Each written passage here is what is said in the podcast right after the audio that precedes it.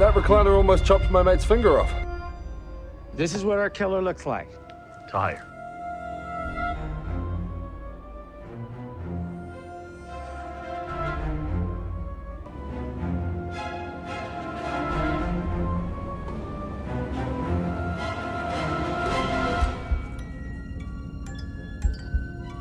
Everyone has been affected in one way or another by this terrible tomato onslaught. There was a, a standing lamp in this room. What happened to it? Attack of the Killer Objects! Hi, and welcome back to yet another riveting episode of Attack of the Killer Objects. I'm your, ho- I'm your host, Anastasia, and my lovely guest, Crime with Kendrah, is back for the third time? Third time. Uh, well, we did Christine. And Magic. Magic, yes, yes. So third. So, thir- third time. Yay! Welcome Yep. back. Also, when you said your name, it sounded like you said anesthesia, not Anastasia. well, that's funny because I have had people pronounce it that way, and I'm like, really? Because, uh, yeah, it, my name doesn't look like it sounds like anesthesia in any way, but you know, whatever. I get people that call me Cassandra all the time. I'm like, no. There's no S in your name anywhere. Nope. All right, Kendrah. Well, today we are talking about Maximum Overdrive. You're back for your second Stephen King adaptation because you know what? Stephen King loves a killer object. And I love Stephen King. Yes, you do. Yes, you do. And that's why we had you on for two Stephen Kings. And you know what?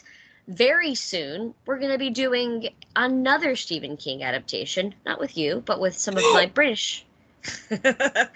with some of my British friends from across the pond for 1995's The Mangler. Oh, cool. Have you ever seen The Mangler? I have not. Do you know about The Mangler?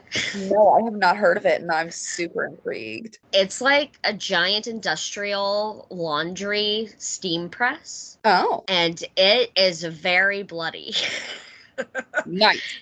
It totally sucks the entire woman into it at one point. I And, dig like, it. Yeah, it's really gory. It's not the greatest movie story wise, and but it does have Robert Englund as the villain, so that's fun. He's the one that's um Freddy, right? Yes, that's Freddy.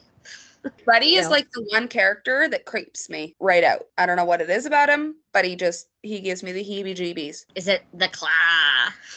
I, I don't know, just I think it's like his concept of like Mm. you being asleep and like not being able to escape. It's just I don't know, Is that very claustrophobic for you? kinda. I just Yeah. I don't like it. I get that. I get that. He's the one horror major major villain whatever that just gives me the heebie-jeebies. I get that. Um, he's definitely scary in the first film. Yeah. Um, definitely creepy in the first film, but as the series progresses, he just becomes a caricature of himself, and he's just, you know, he says. I mean, there's even an episode of Rick and Morty where they make fun of it, but he just says bitch a lot and. says like funny one liners and he becomes the person you root for almost instead of the you know the heroines That's funny. yeah, Robert Englund's in the Mangler, but we're not talking about the Mangler today. We are talking about Maximum Overdrive. So, Kendrah, I sent you this movie because we couldn't find it streaming anywhere in Yes. Canada. So I mailed it to you.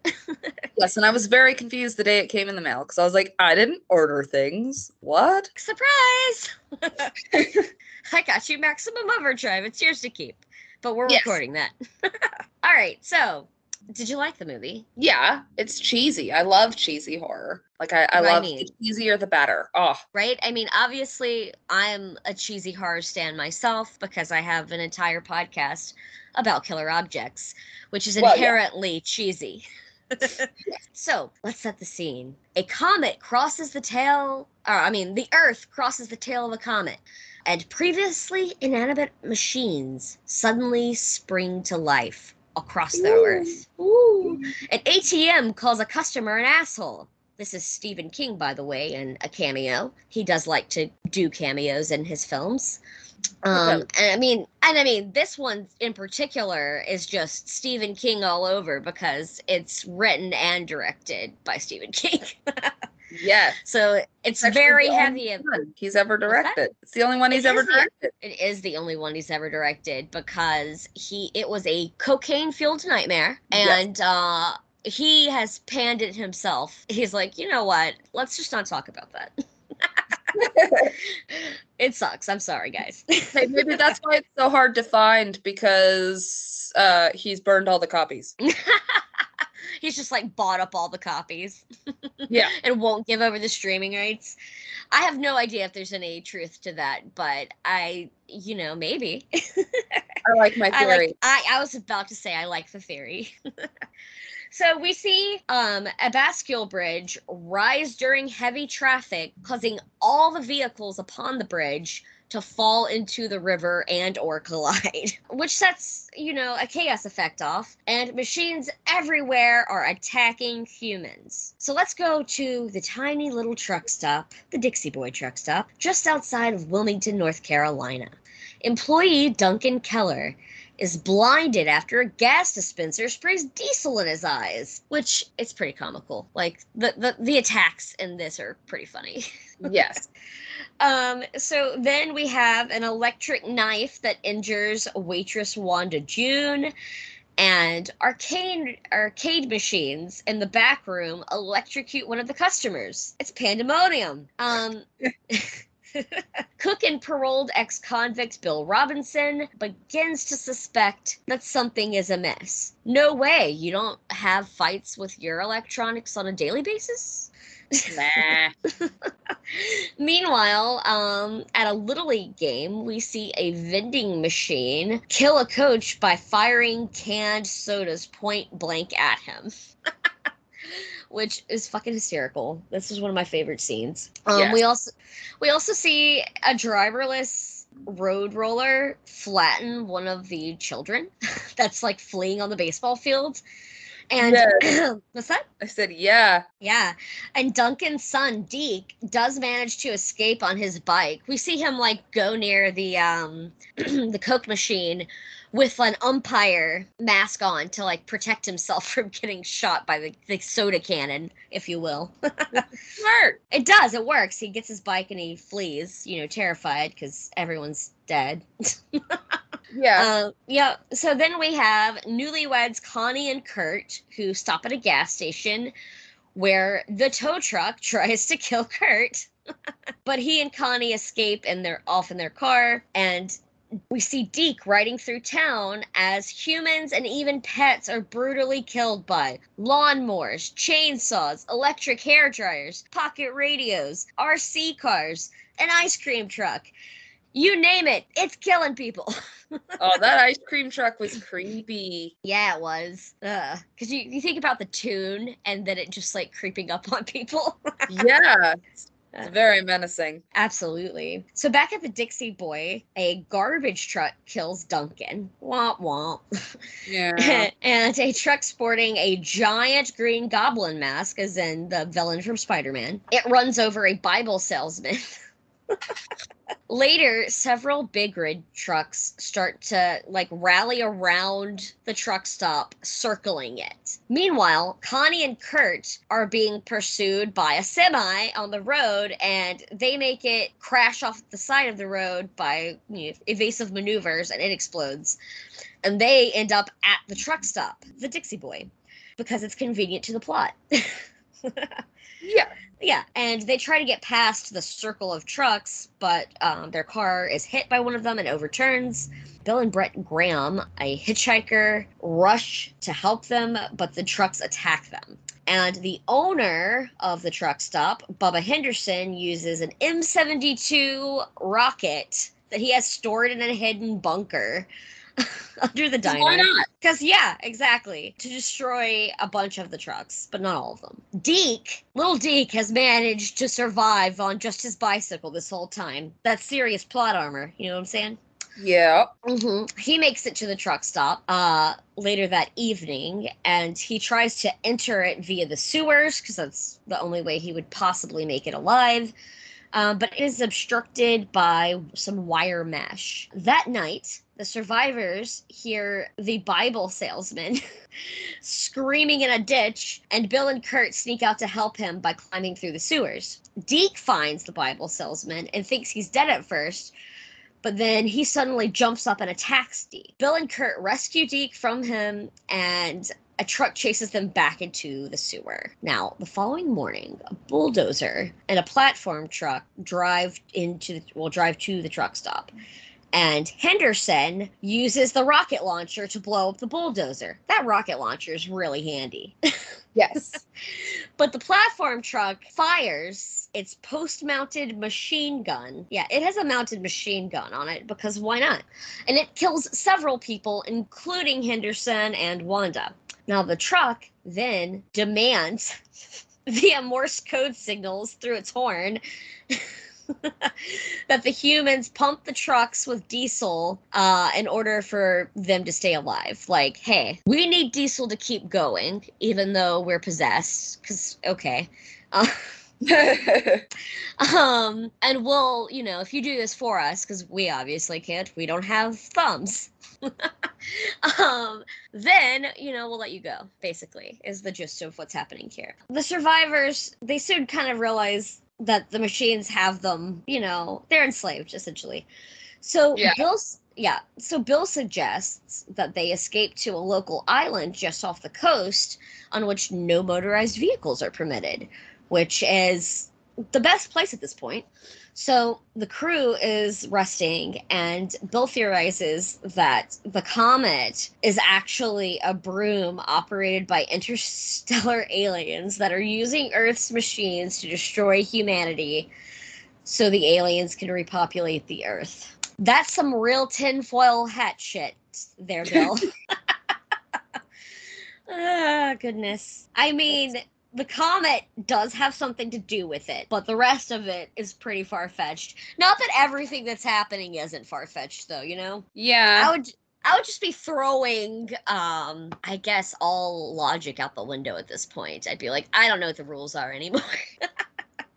like, I don't know how anything works. Okay, so I feel like the ending is very Heaven Gates cult like. Kind of. So during the fueling operation, you know, they're trying to, you know, for their lives, right?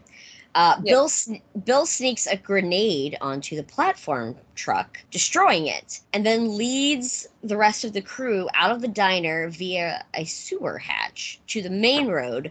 Just as the trucks demolished the entire truck stop, so they barely made it out of there. Yeah. But the Green Goblin truck, which is like the leader of the trucks basically, pursues the survivors to the docks, managing to kill trucker Brad when he falls behind. Now, after Bill destroys the truck with a direct hit from the rocket, because the rocket is just this, the real savior of this movie, uh, the survivors then sail off to safety. And a title card epilogue explains that two days later, a UFO was destroyed by a Soviet weather satellite, conveniently equipped with Class 4 nuclear missiles and a laser cannon. Totally unrelated. Yeah, right? Mm. So, six days later, Earth passes out of the comet's tail and shit goes back to normal. And the rest of the survivors on the island are all still kicking and alive. The end. Like it just it reminds me so much of Heaven's Gates like craziness. I don't know why.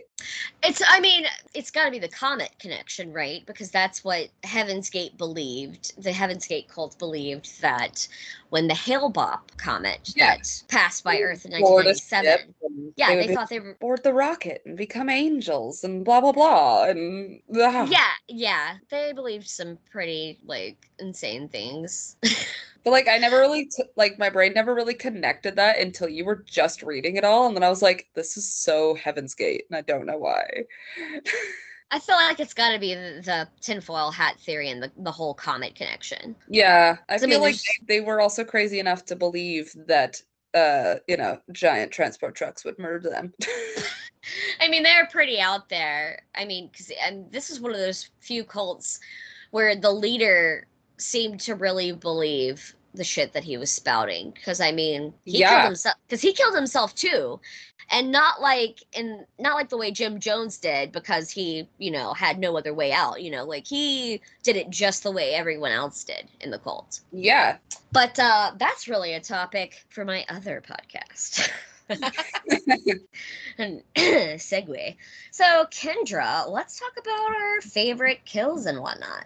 So, what do you have for best kill? Um, the pop can machine, obviously, but I also really liked the part where like the smokes were like attacking the guy in the arcade. Yes, that was good.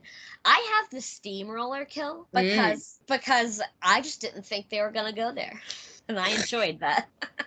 that little that little little league player didn't stand a chance. Yeah, there's there's no limits when it comes to Stephen King. You you kill kids, we don't care.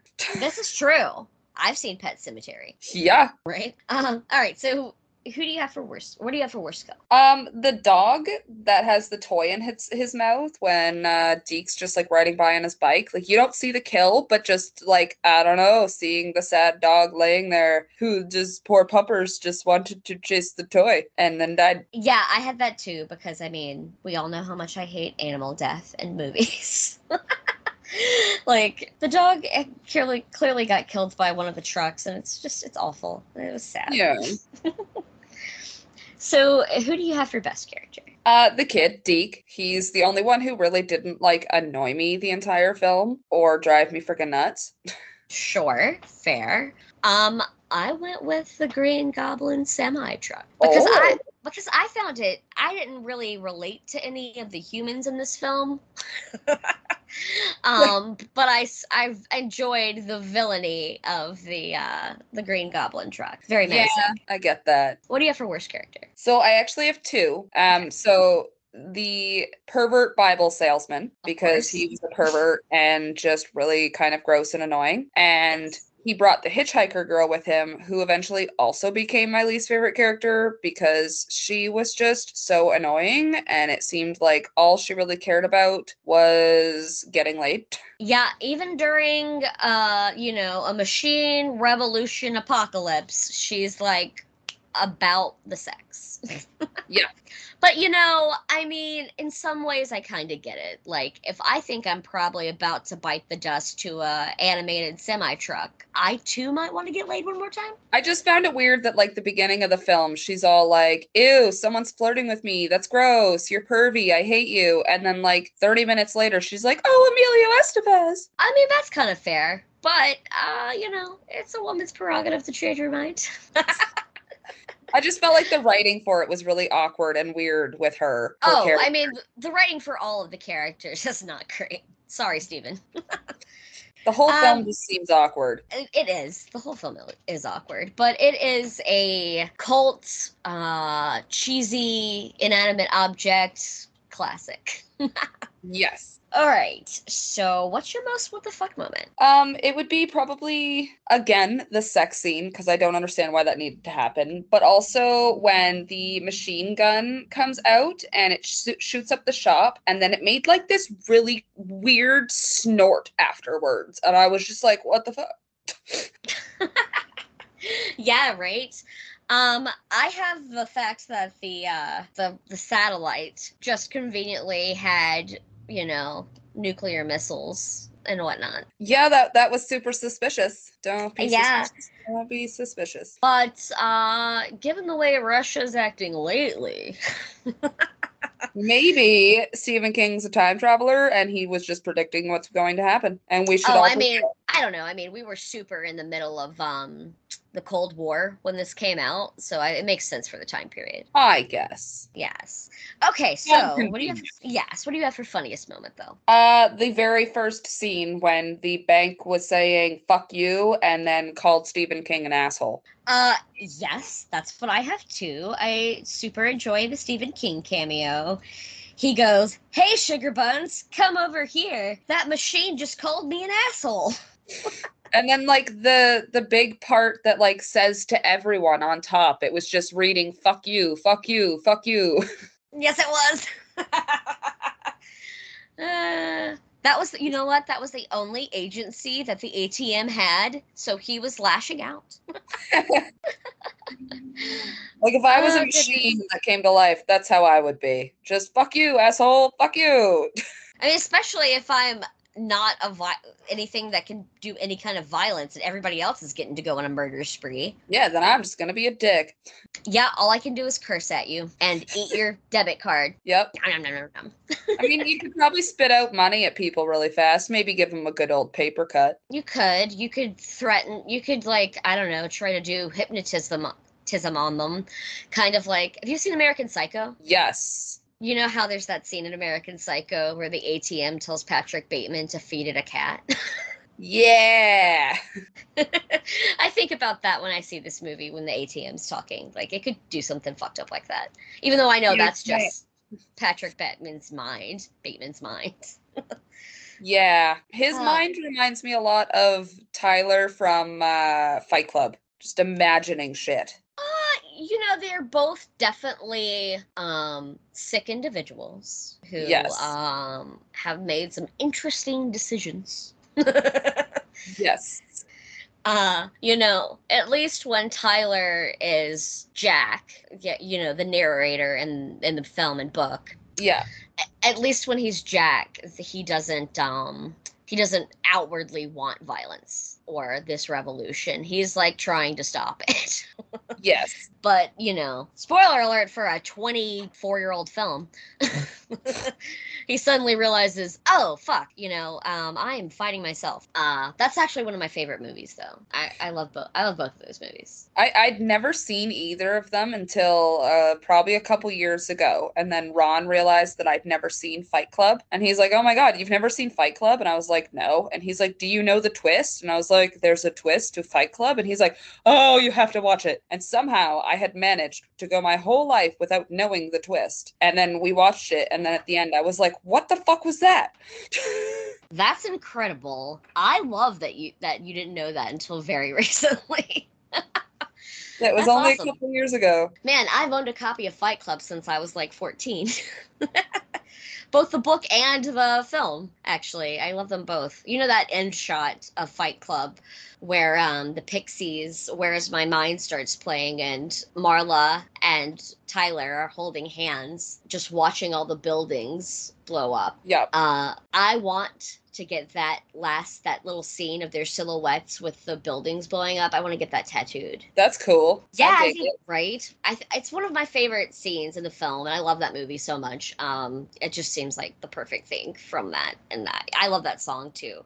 And I've seen it performed live by the Pixies. Mm. See, I, I want a Stephen King tattoo, but I cannot decide which greatness can can go onto my Mm. body. Sure. My favorite book and movie ever, though, is Misery, but I just can't figure out the right concept that isn't just her bashing his ankles in. See, that's exactly where my mind went. I was like, I would have the ankle hobbling Yeah. scene tattooed on me.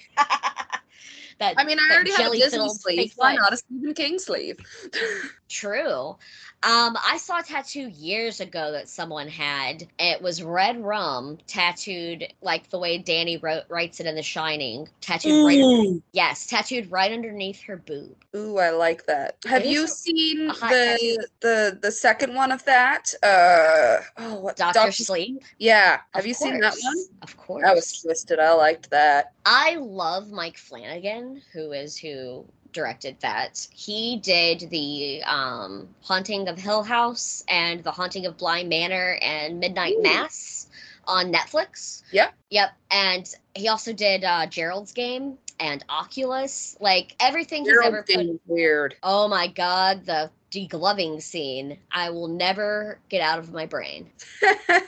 Like when her hand comes, when the skin comes off her hand, I'm just like, ah! yeah, there's just something about peeling skin that just hits you the Mm. wrong way. For me, it's eyeballs. Anything where like you see pain in an eye, I just I cannot. I can't Oh. do it. Well, never watch Un Chien Andalou then. I don't know what that is. it is like a 100 something year old at this point um, silent film by Louis Buñuel, and uh, it's like a co thing that he did with Salvador Dali because they were buds. But it's this very surrealistic silent film, and one of the scenes has a woman slice her eyeball open with a razor Uh-huh. blade, and then you see all the like visceral goo from her eye uh out. Oh, if you could see my face right now. Uh you're welcome. You never have to see that now because I just told you what happens. Thank you. Ew. Mhm. I don't I don't know what it is about eyeballs, but I just I can't. It's like I'm a smoker and I don't know if it's the same thing in America, but in Canada, all of our packs of cigarettes have different pictures on them of like reasons to not smoke. Mm. And there's like a picture of a baby's crib and it's like says something about like secondhand smoke and then there's a one that has like a dude with a hole in his throat and then there's another one with like because i also work at a convenience store i've told you i'm sure that i've mentioned that before so like i, t- I touch all the cigarettes all day and uh Sure. there there's two that i can't i i think there's one that's really gross it's like a tongue and it's all white and blistery and grossness but there's Mhm. one that's an eyeball with a needle sticking into it and just oh i can't Ah! Whenever i used to get that pack of smokes i would take a sharpie and black it out Amazing. That's that's how effective that that was. Yep. Yeah, it's supposed to deter Just people sure- from smoking cover by telling them the dangers. You know, can cause blindness, can give you like flush in, or thrush in your mouth. It can harm babies when you're pregnant and give you holes in your throat. And I'm just like, nah, there's an eyeball, gross. Right? So in America they don't do that. They do not um put picture gross like health class scare tactic pictures on your uh, cigarettes. But there is a surgeon's general a surgeon general's warning in like big letters that says, you know, it could cause harm or whatever, diseases, blah blah blah, cancer. Um, but the commercials on TV, there's they don't okay, so in America you're not allowed to advertise cigarettes on TV. Yeah. Or um and I don't think you're allowed to I don't think you're allowed to do it in magazines anymore either. You can't in Canada either. But instead, we just have copious amounts of anti-drug and anti-smoking commercials on TV. Yeah. And they're Meth. always Not even once. yeah, and it'll be like, you know, it it varies depending on but you know, some of them are just be like facts. Like I know that the truth um .org ones used to be like, you know, they'd get like a bunch of people, like a flash mob almost, to stand out there and they'd be like, this many people died of smoking today or something like that. They're just very uh scare tacticy. But I mean, I get it though. Smoking's bad for you. Yeah, yeah. I've seen, I don't remember which state it is of yours. I want to say it's like down south somewhere, but they have commercials about meth. And it's like, meth, not even once. And that just sticks in my head. And it's not a Canadian commercial, but I was looking up like PSAs that are like funny, but not funny kind of thing, because I'm twisted. And I was looking at like old Canadian PSAs because we used to get them all the time. And I came across the Meth Not Even Once series, and oh my God. Okay, well, I'm gonna have to look this up because that's hysterical. oh, yeah. I'm to laugh if it's from your home state. It's well, I I don't think so because I would have remembered it. I feel like, um, Yeah. but let's let's find out. Um, no, it's from Montana. Ah, I thought it started with an M. You know what? That makes sense though because check this out. The only person that I ever knew that moved from Mississippi to Montana was definitely on meth. That's hilarious. Uh, I mean, it's also sad, but but yeah, that guy was definitely on meth. he was like squatting in his own house, like the utilities and stuff had been um turned off and uh like the house had been like vines had grown over it and it was like being threatened to be condemned every other day by the city Gross. yeah and that's why he ended up um moving to montana although i don't know Your meth? I- man i don't know i Be mean part of sure the Montana meth project? Maybe. I mean, I'm pretty sure that he was already on meth and that's how his house got that way. That And makes his- sense. And his wife died in like a mysterious circumstance. Yeah, I kind of think he killed her, but that is um speculation purely. Interesting. Yeah, that's when I lived in a real good neighborhood. Can't you tell? Yeah, Mhm, apparently. mhm, mhm, exactly. Well, that's that's our show for this week. I have a fun fact. Do tell. So the annoying bride that's in the film Mhm. is Nan is um voiced by Nancy Car- Cartwright or not Nancy Cartwright. Um the lady Voiced by the voice of Lisa Simpson. Yes, Lisa Simpson. Nancy Cartwright is is Bart Simpson. But uh yeah, it's uh Lisa Simpson. The whole film it was driving me nuts because I'm like, why do I know your voice? Yeah, yeah. It's the voice of Lisa. Um, she actually has her own true crime podcast now called Small Town Dicks. That's cool. Yeah. Um, I was gonna say something else. Um, fun fact about Nancy Cartwright. She's a Scientologist. Ugh, Yeah, she'll try to indoctrinate you. She will. interesting. hmm I wonder if her and Tom Cruise hang out I with the master scene. I mean, probably at like Scientology events because both of them are high donors. They've both donated millions of dollars to Scientology. See, I did not know that. I follow her on TikTok though. Yeah, she's a Scientologist, hardcore. Interesting. Mm, yeah. See, her TikTok is mostly just like her showing off all of her different voices and stuff. Yeah, that makes sense. That is why she's famous. it's not because she's a Scientologist. If anything, I'm sure her publicist's like, please don't talk about that. Yeah, I'm pretty sure that honestly, most people don't even know Tom Cruise for like his movies anymore, just that he's a crazy Scientologist. I mean, when he jumped, when he hopped up and down on Oprah's couch, he really wasn't helping himself. That's all I'm saying. Nah, he crazy. A little bit. a little bit. Scientology crazy. All right, so we're gonna wrap it up. Kendrah, would you like to would you like to plug your IG? Um, yeah, uh, I haven't been on it in a while because I've been currently doing a lot of other things. Um, but it's Crime with Kendrah. Yeah, I, I I used to do the podcast with Olivia. We all know that, and um, I am sort of trying to find something else to do on my own. I just haven't quite figured it out yet. But uh, yeah, if you want to follow me, it's Crime with Kendrah. Yeah. And Kendrah has an H. Yes. K E N D R A H. You make it sound sexy. Uh my friend of the show, Mary, Lady Crisis, will tell you that I do a good sensual voice. we uh It's that I Southern belle in you. I imitated um I forget which movie it was that we watched. Oh, it was um it was Chopping Mall. I don't know if you've ever seen that, but it's like Nope. killer security robots. Nice. Yeah, from the, and it's very 80s, but there's a scene where this one character is like, "You go get me some cigarettes." and uh yeah, apparently I do a good sexy voice. Who knew? I like it. Thanks. Alright. it. So um yeah, either this or my episode on Canadian cult classic Pin uh will be coming out soon. So I'm not sure which one comes out first, but you know, we'll see. This You'll one just- was meant to come out a few months ago, so This is true. We originally recorded this on December 7th, 2022. And the audio was completely shot to hell and back. We sounded like we were underwater. and it was bad. So now we've re recorded it, done and in the can.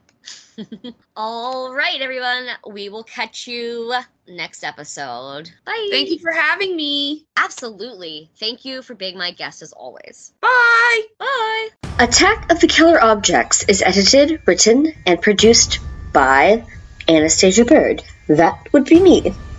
AOTKO theme was created by me as well, with free use music and clips from the following films Killer Sofa, Attack of the Killer Tomatoes, Amityville 4 The Evil Escapes, and Rubber. The outro music is They Come at Night by Shane Ivers, courtesy of SilvermanSound.com.